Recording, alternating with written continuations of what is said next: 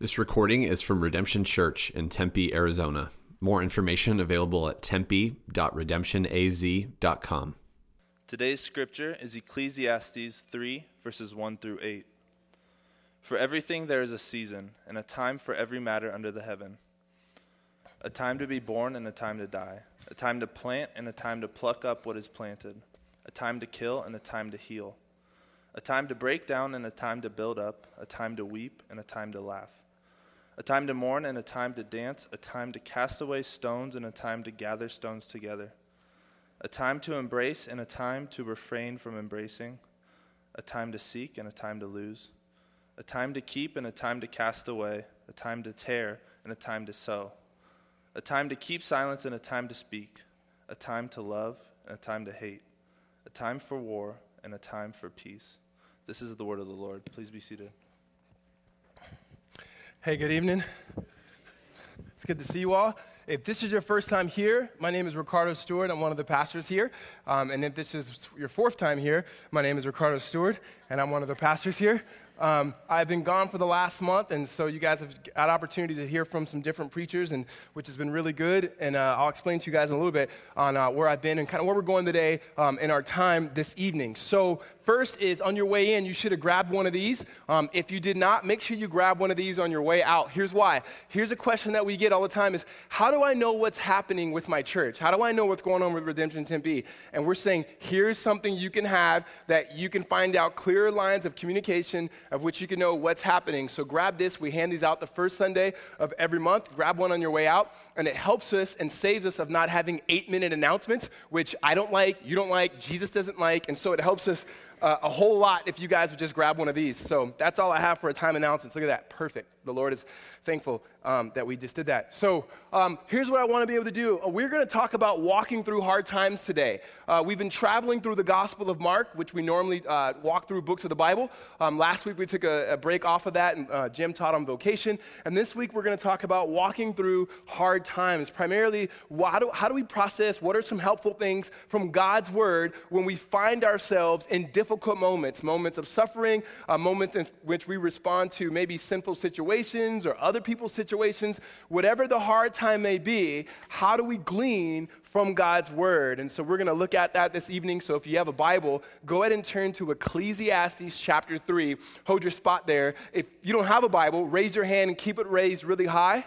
One of the ushers will give you a copy of God's word. Um, just go ahead and hold it up high your hand. And if you don't own a Bible, go ahead and keep the copy that we are handing out. It is our gift to you. Ecclesiastes chapter 3. Now, if you don't know where Ecclesiastes is, turn all the way to the left of your Bible to the thing called the table of contents, and then you'll be able to look there and then you can find Ecclesiastes. Um, and, and seriously, I remember when I first started going to church and the pastor or somebody would say, hey, turn your Bible to this. And I'm like, come on, that, that name doesn't exist in the Bible. Oh, it does. So just go to the table of contents, you'll be able to find that. We'll start there and we'll be looking at some other scriptures as well um, in, our, in our time. So here's four things that, um, that I want us to look through, just helpful things. These are not exhaustive things that can help us through hard times. First is, uh, we'll talk about it's okay not to be okay. Number two is a funeral is better than a wedding. Um, number three, perspective matters. And then number four there is that Jesus loves me. I want to end with something that most people have heard before. Jesus loves me. This I know, for the Bible um, tells me so. We're going to sing afterwards and uh, we'll figure it out. So that's what we're going to do uh, as we walk through that. So if you would, why don't you guys go ahead and bow your heads and pray with me and ask God to bless our time. God, I, I thank you, Lord, uh, just for this day and to be here with uh, our church, Lord, to be with people, to be encouraged through your word, to be encouraged by your spirit. Um, God, I ask that you would uh, remove me, God, that we may be able to see you, to trust you, to know you, to follow you that you would take everything, Lord, from this moment, the teaching of your word, um, to, to lead us, Lord, to the table in which we will partake in communion, to remember the broken body of Jesus, his shed blood, um, the power that we have only, Lord, you through us through the gospel.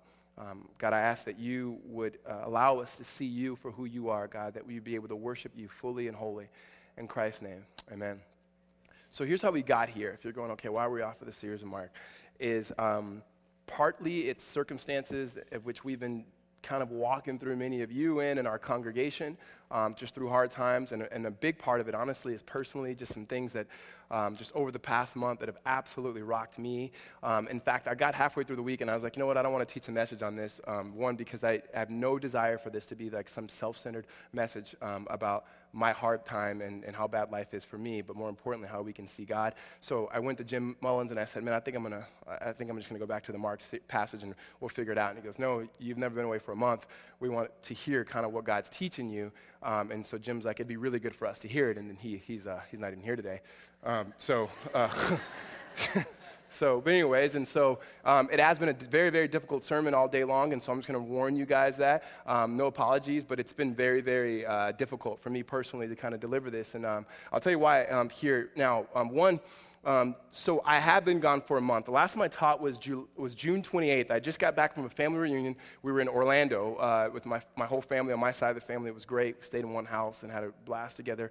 Came back, taught here, and then I knew the week after that that I was going to be gone because I was teaching that uh, the Fellowship of Christian Athletes has a camp with 500 uh, kids or whatever it is in Flagstaff. And so I went there to teach for three nights. And after the first night, I taught, woke up the next morning, uh, decided to go for a, a jog or, um, a, or, something like that, my attempt of that, and um, went for a run. And I got a phone call while I was running from my mom. So I ignored it. She called me again. So I ignored it. She called me again. I'm like, what does this woman want? And so then I decided to pick up the phone, and what I heard next was easily uh, probably the worst sounds and worst news I'd heard, maybe ever, right?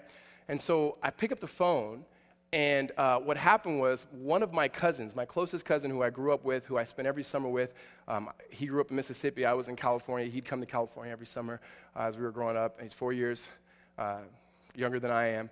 Um, I just spent this family reunion in the same house with his wife and his four year old daughter. And what happened was that he had gone to sleep and then didn't wake up the next day. Um, and he passed away. And my two younger cousins were there at his house with him, just kind of keeping him company because his wife and his daughter had left to go visit her family in a different part of the state. And they were playing video games with him. They said he fell asleep, and they just thought, whatever, he's tired, it's 2 o'clock in the morning, we'll leave. Well, my family's real tight, real tight knit family, and they do everything together. And so they woke up on Sunday morning, it was time to go to church, and they couldn't, he wasn't answering his phone, so they said, what we'll do is we'll just go surprise him. So my whole family, my grandma, my mom, aunt, like that's just, that's how we do it. And then they all, they all showed up to his house and found him there um, dead. And when my mom called me, she called me in the midst of that. So not only was she giving me the news, you can imagine just hearing the, the yelling and the screaming and the prayers just all at once. And, and, and honestly, guys, I mean, um, I got kicked in the gut. I really did. And um, so I walked back to the dorms that we're staying in at this camp, and I'm trying to figure out do I tell my kids this? Because um, all I could think about was my, my boys, all they talked about was my cousin's kids and other cousins' kids and, and so forth. So I'm like, I'm not telling the boys. So I, I kind of whisper to Holly, like, hey, here's what's going on. She gives me that look that, you know, you give the, when someone like that, something like that has happened. And so I said, you know what? I never do this, uh, but I'm going to compartmentalize this because there's really no way for me to process. I got two more nights I need to preach at this place, and, and I can't leave tonight anyway to go to be in Mississippi, and I got to find out what they're going to do for the funeral. So I'll try to compartmentalize it, which is not my strength. Like um, I know stereotypically, like men compartmentalize and then women don't. Um, so I'm a woman. Um, and, and so I, I, don't, I, don't, I don't normally compartmentalize anything, and I, I, didn't know I can do it. And so I tried doing that and just kind of shedding off emotionally for that. Um, and I think, I don't know because I'm, I'm just not, I'm just like a 32 year old pastor. I don't have any training in any of this stuff, but something happened there. Um, and uh, and um, it, it, it, did something to me. So, anyway, so we get back from um, Flagstaff, we drive back. Um, I get my flight to fly to Mississippi for the funeral, and I'm going to drive by myself. So, that Friday morning that I was leaving, I met my family for breakfast, and my wife says, Hey, leave the boys at the table, come talk to me real quick. And so we leave, and she goes, Hey, I just got a call from my mom, or from my dad, that my mom's in the emergency room. She had a hard time breathing, but it should be just fine. I'm like, You sure? She goes, Yeah, it should be no big deal. That's what my dad said. I'm like, All right. And so I get on a plane, and then I fly out to Mississippi to get a connecting flight in Atlanta. When I land in Atlanta, I turn my phone on, and, and then Holly's dad's calling me. So I ignore it because it's my father in law. And, um, and, and, and then I call Holly and said, Hey, your dad's calling me. Uh, um, and she goes, Really? Why is he calling you? And I said, That's the same thing I was thinking. I was like, I just don't want to answer it because he's, he's your dad. He's not mine. And so you should probably call him. And so she called him, and, and, and, and, um, and then she called me back just before I'm getting on the plane, and she just says, Hey, Um, and she's in tears, and, and you gotta understand, my wife is not that um, like emotionally rocked by things, and I could tell that she was shaken. And here I am about to get on a, a little plane to, to Biloxi, Mississippi, and she's just going, My mom's in the ICU. She, she stopped breathing. Um, they're not really sure what's going on. Um, I'm kind of scared. And I said, Well, I think you should get a flight and then fly up to, to, Cal- to Sacramento. And then um, I said, let me call you back. And I called a friend here in the church, a family friend that lives near us that has kids, and said, hey, do you guys mind kind of explain the situation? I'm here in Mississippi. Holly's needs to go to California. Can you watch the boys for a couple days until I get back from Mississippi? And they took him in, and it was really thankful. I was really thankful for them. So Holly flew up there. I flew back from Mississippi after the funeral, picked up the boys, and then we drove all the way to Sacramento uh, to be with Holly's mom and her family, and we've, we've been there for a while. And then towards the latter part of our trip there, Holly's mom got out of the hospital. So we said, okay, we'll drive back. I drove all the way back, um, just kind of random. I'm driving back, and I get a phone call from Holly's mom saying, hey, where are you at? And I said, I'm just going through Southern California. She goes, are you stopping at home? And I said, no, because I'm from SoCal. She goes, okay, well, just so you know, there's a bridge that collapsed. I don't know if you guys saw the news, a bridge collapsed. I'm like, the bridge would collapse. Um, and so, anyways, that was just kind of like annoying more than anything. It wasn't like suffering, it was just stupid. And so, um, uh, there, there, so we stayed in Southern California, came home. As soon as we got home, me and Holly realized it's our anniversary. so we're like, oh. So we went out to dinner, and both of us almost fell asleep at the table because we were just so tired. Um, and then we got back, and we found out our mom was back in the hospital um, and they're figuring out what's going on with the oxygen levels and so forth. And so she's out of the hospital now. They're still trying to figure out why her oxygen levels are not where they're supposed to be. Um, and so all of that goes down. And then so last week, I'm thinking, Lord, everything has happened. I'm emotionally a wreck. Um, could it get any worse? And then I realized I got to go to Tucson. and, uh,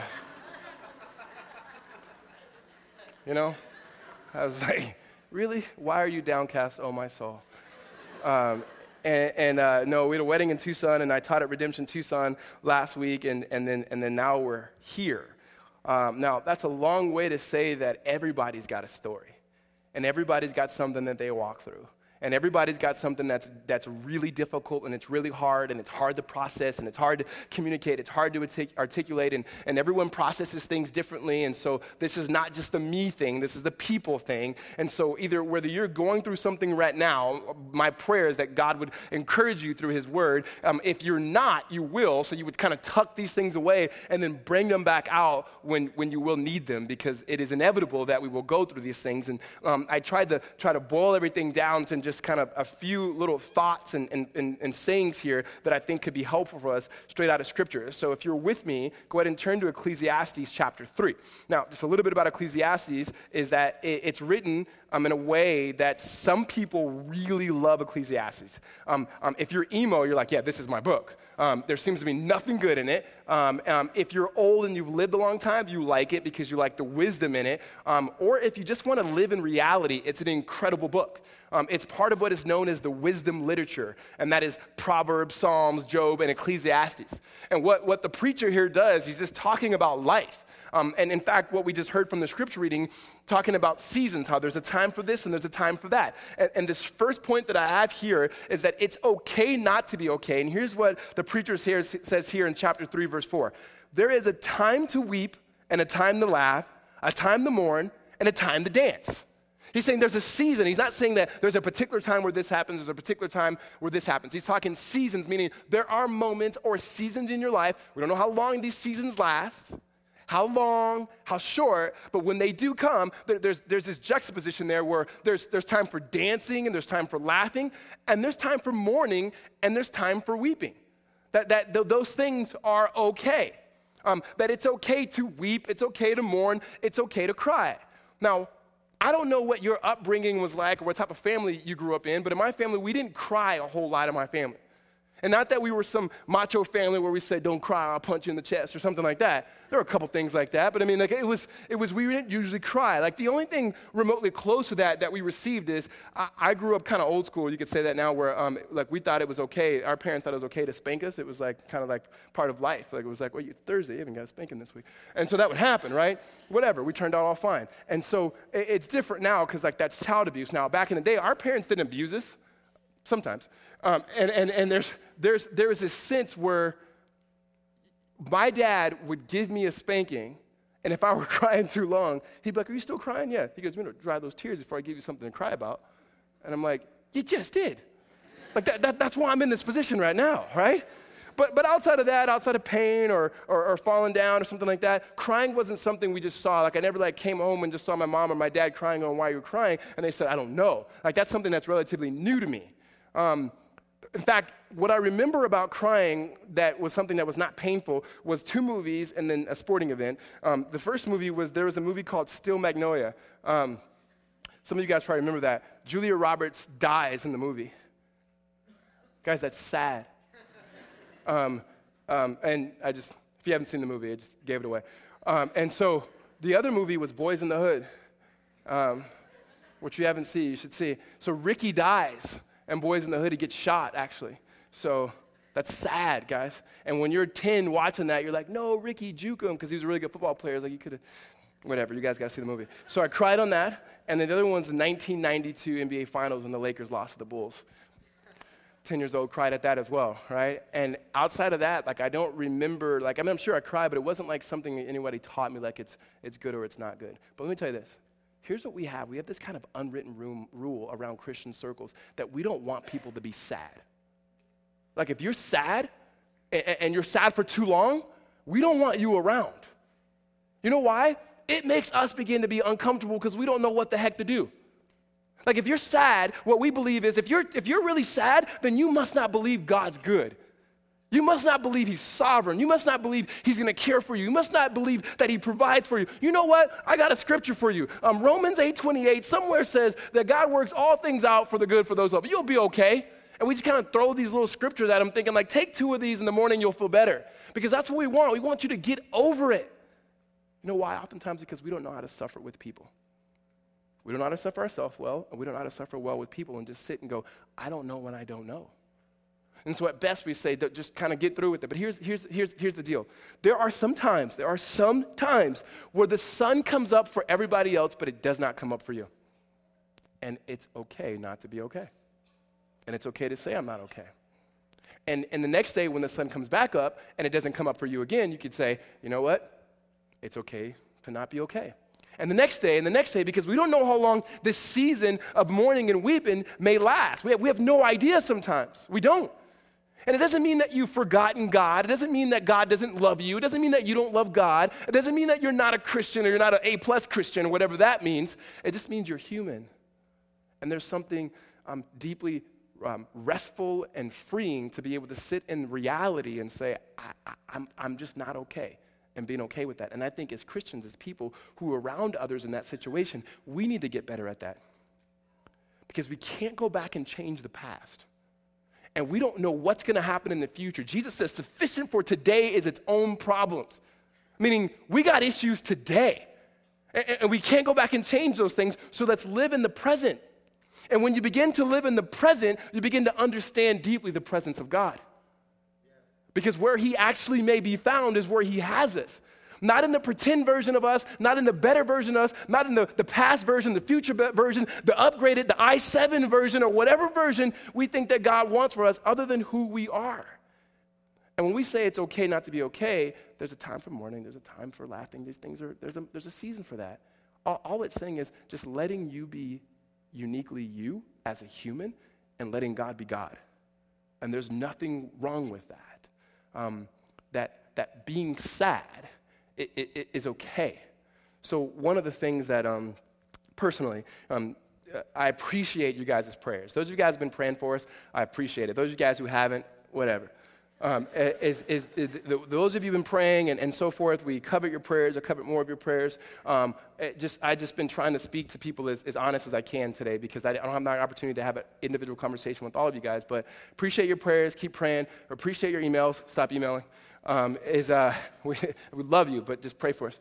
Um, is, is that um, I don't, this has never affected me like this before. I've had, I probably had had worse moments and times in my life before, but this, for whatever reason, has knocked me off of my rudder. I, I've never felt this way. I don't know what's happening inside of me. I don't know what's happening. Um, I, when people would ask me how you feeling all the time, I just keep saying I'm exhausted, I'm tired. But what I realized the other day, and I told Holly, I'm not exhausted, I'm not tired. I'm going to stop saying that. I think what it is, I'm just sad. And it's hard for me to really say that, but I'm just sad. I'm more sad than I've ever been. Um, I stopped at home, like I said, because the bridge collapsed. collapsed. Um, and I stayed with some friends of mine. And I've been, I moved away from home 15 years ago when I was 17 years old, and I had no plans to ever move back. And I still don't, but there's a, I was there and I was like, I, I cried because I missed home. I missed my friends. I missed the fact that their kids are growing up without my kids, and my kids are growing up without their kids. I missed it. Um, my mom's getting old. She's got gray hairs. I miss my mom. I miss my brother. My sister, as you guys know this, my sister had a stroke a couple years ago, and I, the sister that I knew, I will never, I will never know again, you know? And you know what? I'm not okay with that. And, uh, it, and those things are hard. And, and my wife knows that something's different. When I told her, I said, you know, I'm just not me. And she goes, yeah, I could just tell. And she goes, what do you think it is? I, think, I said, I think I'm pregnant. it's just got to be something, right? Um, and, and, and just in just, in just reality, I'm, I'm, I'm, I'm, I'm not me, but this is the best moment I've had in years, coram Deo, which means before the face of God. And I don't want to get past this. And I don't want to get over this. As followers of Christ, we want to get past things and we want to get over things. The Bible always tells us to get through them. You get through things. That means you walk through them, you run through them, but you get through them. Um, and when you get through things, what that means is God is always with you. God is always there. God is, I, there's no point in this moment where I doubt God. In fact, I think He's probably closer than ever because things are slower than they've ever been. Um, and, you know, and so there, there, there's this sense of the presence of God and acknowledging your weakness, which we'll talk more about in a second. But the first point is um, it's okay not to be okay. Amen? Uh, number two here is um, that funerals are better than weddings. Turn your Bible over to the left to, to Ecclesiastes chapter 7. We're going to read verses, uh, uh, we're going to read verses 2 and 3. it is better to go in the house of mourning than the house of feasting, for this is the end of all mankind. And the living will lay it to heart. Sorrow is better than laughter, for by sadness the face of the heart is made glad. I love that. That, that it's better to be in the house of fe- uh, mourning than the house of feasting. There's, I mean, there's something about sadness. And you know what? You know what? What really? Um, you know, my, the pastors have been really good and come alongside me. My, my really good friends have been really, really good, uh, come alongside me. Tyler Johnson, in particular, who's a really, really good friend of mine, and Jim Mullins, who I can deeply process things with. Um, my wife has been absolutely a plus in this. And then, and one special shout out to this 11 year old girl named Riley, who's the who's the main character of a movie called Inside Out. Um, is uh, it the kid movie, Inside Out. If you haven't seen that yet, this movie is incredible. It was like the timing was perfect. I'd heard about the movie. My kids wanted to see it. And I thought, yeah, I can go check out at a movie theater. You can't check out in this movie right? Because the whole movie in itself, if you haven't seen it, is about this little, little girl named Riley who moves from Minnesota uh, uh, to, to San Francisco. And then the whole movie takes place in her head. And these characters are portrayed by, these emotions are personified. So there's like joy and anger and disgust and so forth, and sadness. And the main two characters is joy and sadness. And joy wants everything to be happy. And, and sadness is like kind of getting drug around. And she's like, I don't know, right? And there's like these core memory balls that, like, if she touches one, it becomes sad. And joy's like, don't touch it. Let's get sadness out of here. And then they realize, wait a minute, in order for Riley to be Riley, like, we need sadness. Now, I'm not going to tell you anymore because that's a recent movie and I don't want to ruin it for you, and it's, it's really good. But there was something about that, like, yeah, we need sadness. And I'm thinking, like, I wonder how they're playing out in my mind right now, right? Um, but but what, what, the preacher says here, uh, not Pixar, but the preacher here, um, what he says is it's actually better to be in the house of mourning than, than the house of, of feasting or laughter. And so it, it's better to be at a funeral than it is at a wedding. And I love weddings. I do. In fact, I've already been to 10 weddings this year already, and I think I've done eight or nine. Like, and, and, and there's more to come. So weddings are good. Um, there's something about funerals that are better. Um, there's similarities, right? You have at both you dress up in a certain way, at both you eat food, at both you're around close friends and family, um, and, and at both you're thinking about yourself. Here's what I mean. At a wedding, you show up and you're thinking about your own wedding man, these they do weddings way better than we did. Damn, man, we wore cummerbunds. They got cool clothes on now, right? Whatever it is. or you say, um, you're thinking about the wedding you wish you could have, and you're going, man, how come they didn't invite more single guys here? or how come they didn't invite more single ladies here, right? Why is there? Why is this wedding dry? They know I like to drink, right? Like, it's, it, it, you're, you're, really thinking about yourself, right? You didn't think, oh, it might have been cheaper for them. Like, man, who does a dry wedding? Oh, man, Jesus even had more wine, extra wine, right? right? You try to spiritualize it. It's like, it's about you. And then funerals are about you as well. However, however, they're more sober questions that you ask. And depending on the context of the funeral and how um, the, man or woman, or whoever it is that's deceased, how they died, you begin to ask questions about yourself, but they're more sober questions. So in my cousin's case, who's 28 years old, who's married, who's got a four-year-old daughter, all I, can, all I could do is look at his daughter and think, do my kids have enough memories of me that if I were to die right now, they would remember me? Their dad? Like I'm their dad. Or who would be their dad if I were not here? Um, what would happen to Holly? Um, what the heck is natural causes? Um, physically, if this person's in the same shape as me and that happened to them, could this happen to me? Is, is my life insurance plan, my health insurance plan, is it where it needs to be? Or maybe even more existential questions of like, where is this person now? Is their life as after death? Is God really real? Is the gospel truly good news? Questions that we begin to ask ourselves. Um, uh, when you look at a body and you begin to think, um, what, what, what, what happens? Like, what's next? Um, as you're in that moment, you're not thinking of trivial things. Like, you're not thinking, did I leave the iron plugged in? You're not thinking about, am I ever gonna get married one day? You're not thinking about, are my kids gonna grow up and be very good athletes? Are they gonna be stellar students? Do I look good in this? You're not thinking about any of those things. You're thinking about the things that actually matter towards eternity heaven, hell, life, death real things. Not to say those things, other things don't matter. I'm just saying there's something about a wedding that you can kind of just, just kind of laugh it off and memories can fade and you can go, it was a good time. You may not even remember all the details and how great it was, but at a funeral, you remember where you were. You remember what was said. You remember how you felt. It's quiet. You think and you think and you think. And when you begin to think about yourself, it's not self centered. You're thinking about who am I? Who is God? All right? And that's exactly what the preacher wants us to do. He, he says his um, in verse 2 again, it says, It is better to go in the house of mourning than the house of feasting, for this is the end of all mankind. Meaning everybody's going to end up there.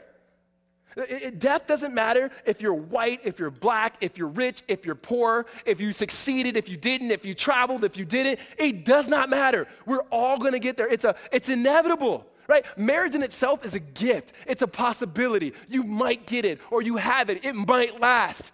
Death, it's happening. And from the time we're born, we're on our way there. And that seems really morbid and dark, but it's true.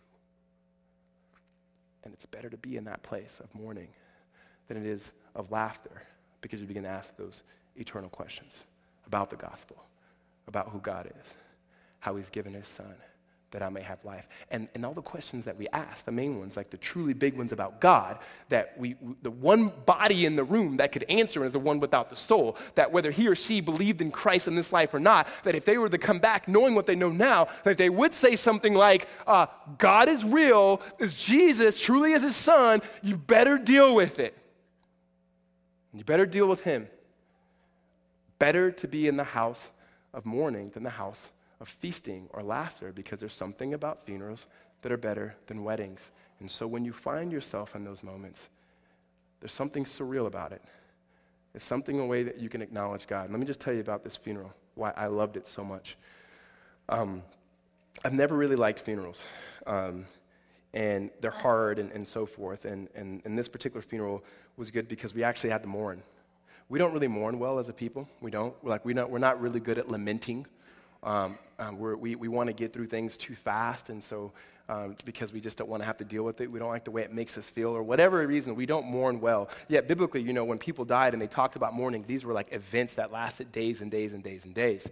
Um, so, this was the closest thing I could ever experience. I mean, like, we're, this funeral was a long funeral, right? Think like black church, but a funeral, right? Because it's exactly what it was. It's four and a half hours long, um, this funeral. And, and, and, and we all were sitting there and we're sitting in the front, and, and then one preacher would get up after another, and they were like, All right, now for the main word, we're going to have a word from Reverend uh, Ricardo Stewart. And I thought, There's a Reverend Ricardo Stewart here?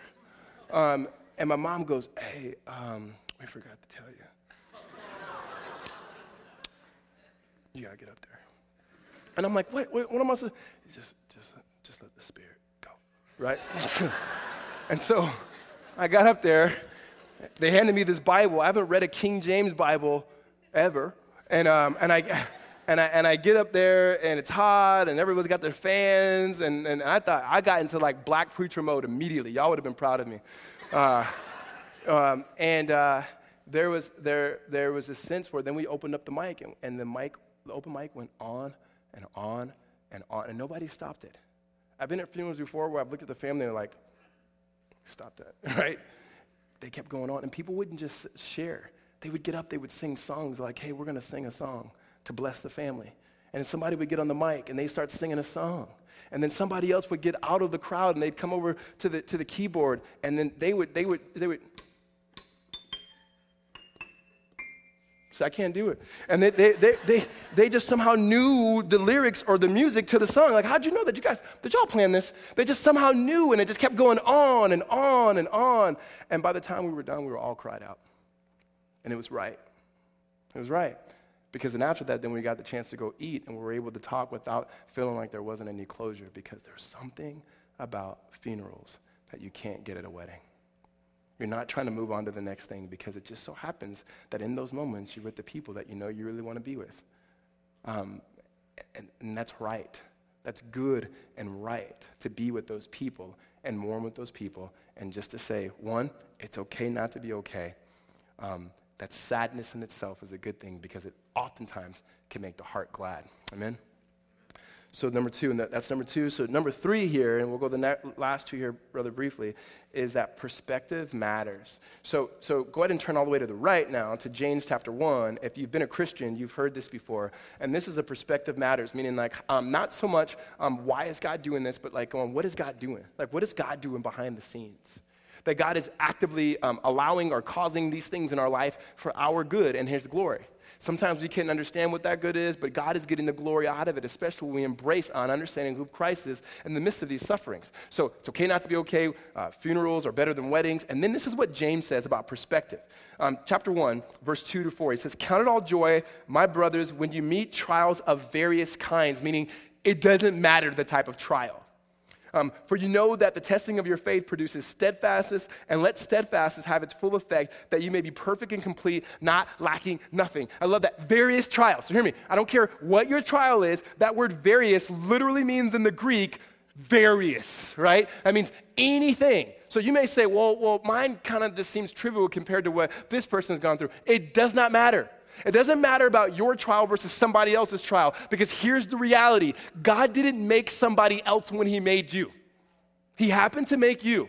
And so the things that He actively causes or allows in your life are for you. And it's for His glory, uh, your good, as you embrace the gospel of hope and faith and trust in His Son Jesus. So we're not going to trivialize anything or say, well, man, you won't believe what I went through. Does not matter because you're you and somebody else is somebody else.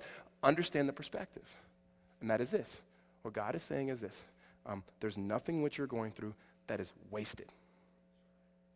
There's nothing that you're going through that is wasted. He says, Count it joy. Now, hear me. Joy is not happy in the way that we think of happiness.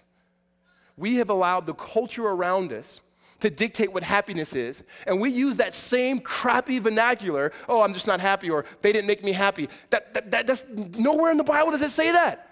When the Bible says, blessed is he, blessed is he, blessed is she, it literally means happy, but not the way that we think of happy. Happiness in our culture means how circumstances externally are happening. Joy, blessedness, has everything to do with the contentment, not in who you are, but who God is in the midst of any circumstance. It's a holding out of faith that has real hope with substance because the substance is none other than God Himself. That means you're not trying to say, How are my circumstances? And that will dictate my joy or my happiness. No, what James is saying here is no, no, no. Let the eternal things of God that are in you, that are placed in you, that are gifted to you, that are not lent, things that are lended to you, they can be taken back. What God gives, He never takes back. And so when He gives you His Spirit, when He gives you His grace, when He gives you the love of His Son, that's not something He's going to take back. And he says, You can have joy in those things. That you, you, you, can take a deep hope and a deep confidence in, in the circumstances that are happening, though they may not be the circumstances that you want, but God is going to use these things in such a way to produce steadfastness or perseverance. And let perseverance, steadfastness, take its, take its full course, because here's what God's gonna do He's gonna make you um, complete, um, mature and complete, and not lacking anything. Like, meaning, we may not know what God's doing. And can we ask those questions to God? Absolutely. Can you say, God, I don't know and I don't like it? Absolutely. Can you say, God, please help me through this? Absolutely. Bring me something? Absolutely. Um, will He always answer it the way that we want? A- absolutely not. Um, but He promises to give us Himself, which is all of what we need. No matter what the trial is, no matter what the circumstance is, that He promises to give us a particular hope in it. Um, there, there, there is something about slowing down and listening to the still voice of the Lord, especially through His Word, that you begin to say, Lord, I don't know what you're doing, but, but, um, but I trust you. My, my, mom said something when I, when I got off the plane and I saw my mom. Um, I mentioned earlier, my family's really tight, like real, real tight. So my mom's brother, this is my mom's brother's son, so my first cousin. My mom, my mom would say that this was like her son. Um, and I knew she was hurting.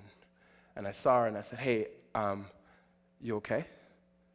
And she goes, I'm not okay. Not at all. But I promise you all is well.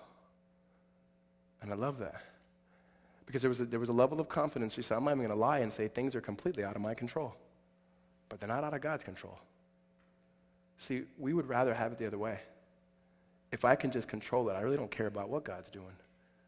But the way of the gospel is always a paradox. The way up is actually the way down. He goes, you know what? It could be completely out of your control, but faith says it might be out of my control, but I know God has it in his hands. I know that he's in control of this. I know that he's working these things out. And not some trite, trivial, fake way, but able to truly rest in the person of God.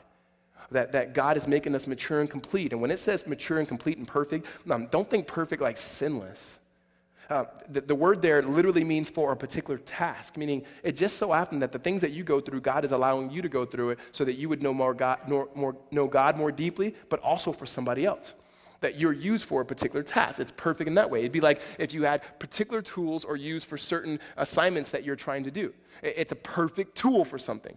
And it's saying that we are now become, now in the joy that we have in faith in Christ, that we become instruments in our Redeemer's hands, that we may know him, love him, embrace his love for us, and that we actually, at some point, when God is ready and the timing is right, that we could be used for others, for their, for their sake. That we can comfort others in their afflictions the way that God has comforted us in our afflictions. It's this community piece that God is allowing these things to happen that we may be mature and complete. Um, two illustrations of way this happens is things that I've used before. W- one is like a cake. Think about it as simple as a cake. Like, we don't want certain things in our lives to be there right? There's certain things that have happened in your life that you know you would not prescribe for your kids to have or your future kids to have. Like, I don't want them to go through this. I don't want them to go through that. I mean, we, we, we don't want our kids to go through anything, and, and yet we want them to learn things, right? You wouldn't prescribe it.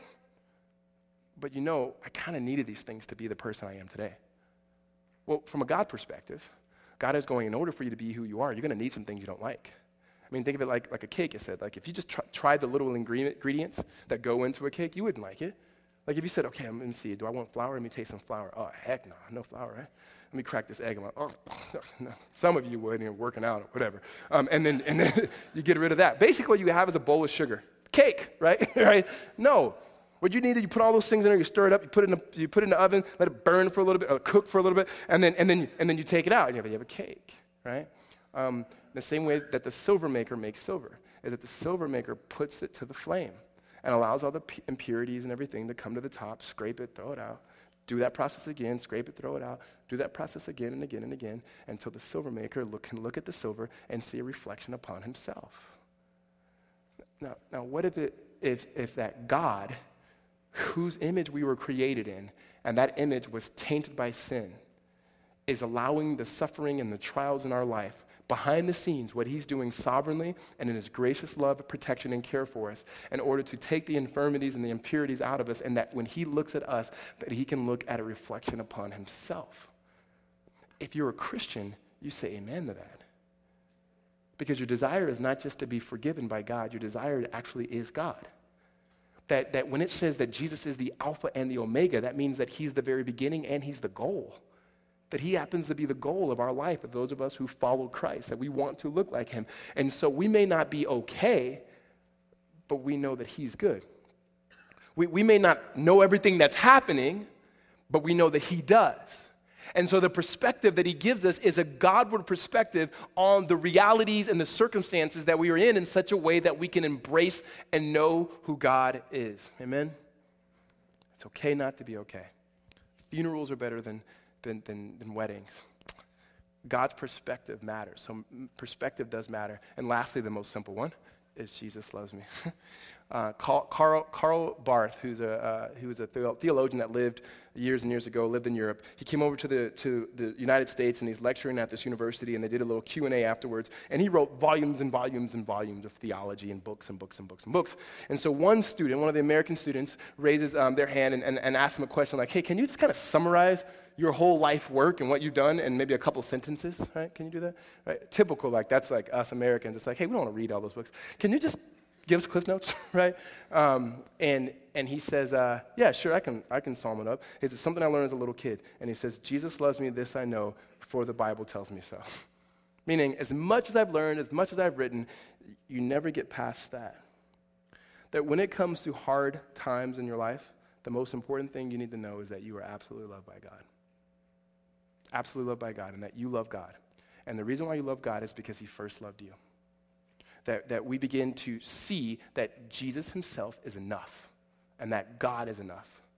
That the one thing that suffering allows us to do, it allows to look at the reality of life and going, what matters most? And it happens to be all that God has done for me and all of who God is and all that God's promises in the work of his son Jesus. Paul says it this way, if you can read here in, in 2 Corinthians chapter 12. Um, in fact, the context here is Paul's got this thorn in his flesh. And in fact, many people have talked about, well, I wonder what the, the thorn in his flesh is, and they've debated it, and there's actually books written about it. Like, well, I think his thorn was this. S- silly, right? Because you know what? We don't know what the thorn was. You know why? Because he didn't tell us. What we should do is write volumes and volumes of book and get around and talk about what he actually said. And so here's what he says um, I said, I, he, prayed to God to take it away three times, but he said this God said this to him, My grace is sufficient for you, for my power is made perfect in weakness. He says, Therefore, I will boast all the more gladly of my weakness so that the power of Christ may rest upon me. He's going, Here's what I know. I said, God, take it away. God was like, I ain't doing it. They take it away. No, I'm not doing it. God, take it away. He goes, Here. My grace is made sufficient in you, meaning what matters most is that my power is being perfected in you in your weakness. And Paul goes, All right, don't take it away. Don't take it away, God, because I will boast all the more of who you are because your grace is sufficient. So when it comes to walking through hard times, if you get to understanding being okay, uh, it's totally okay. That it's okay not to be okay. That um, funerals are better than weddings. You have a perspective that God Himself is doing something. That what matters, what I need, when people say, What do you need? Here's what I need.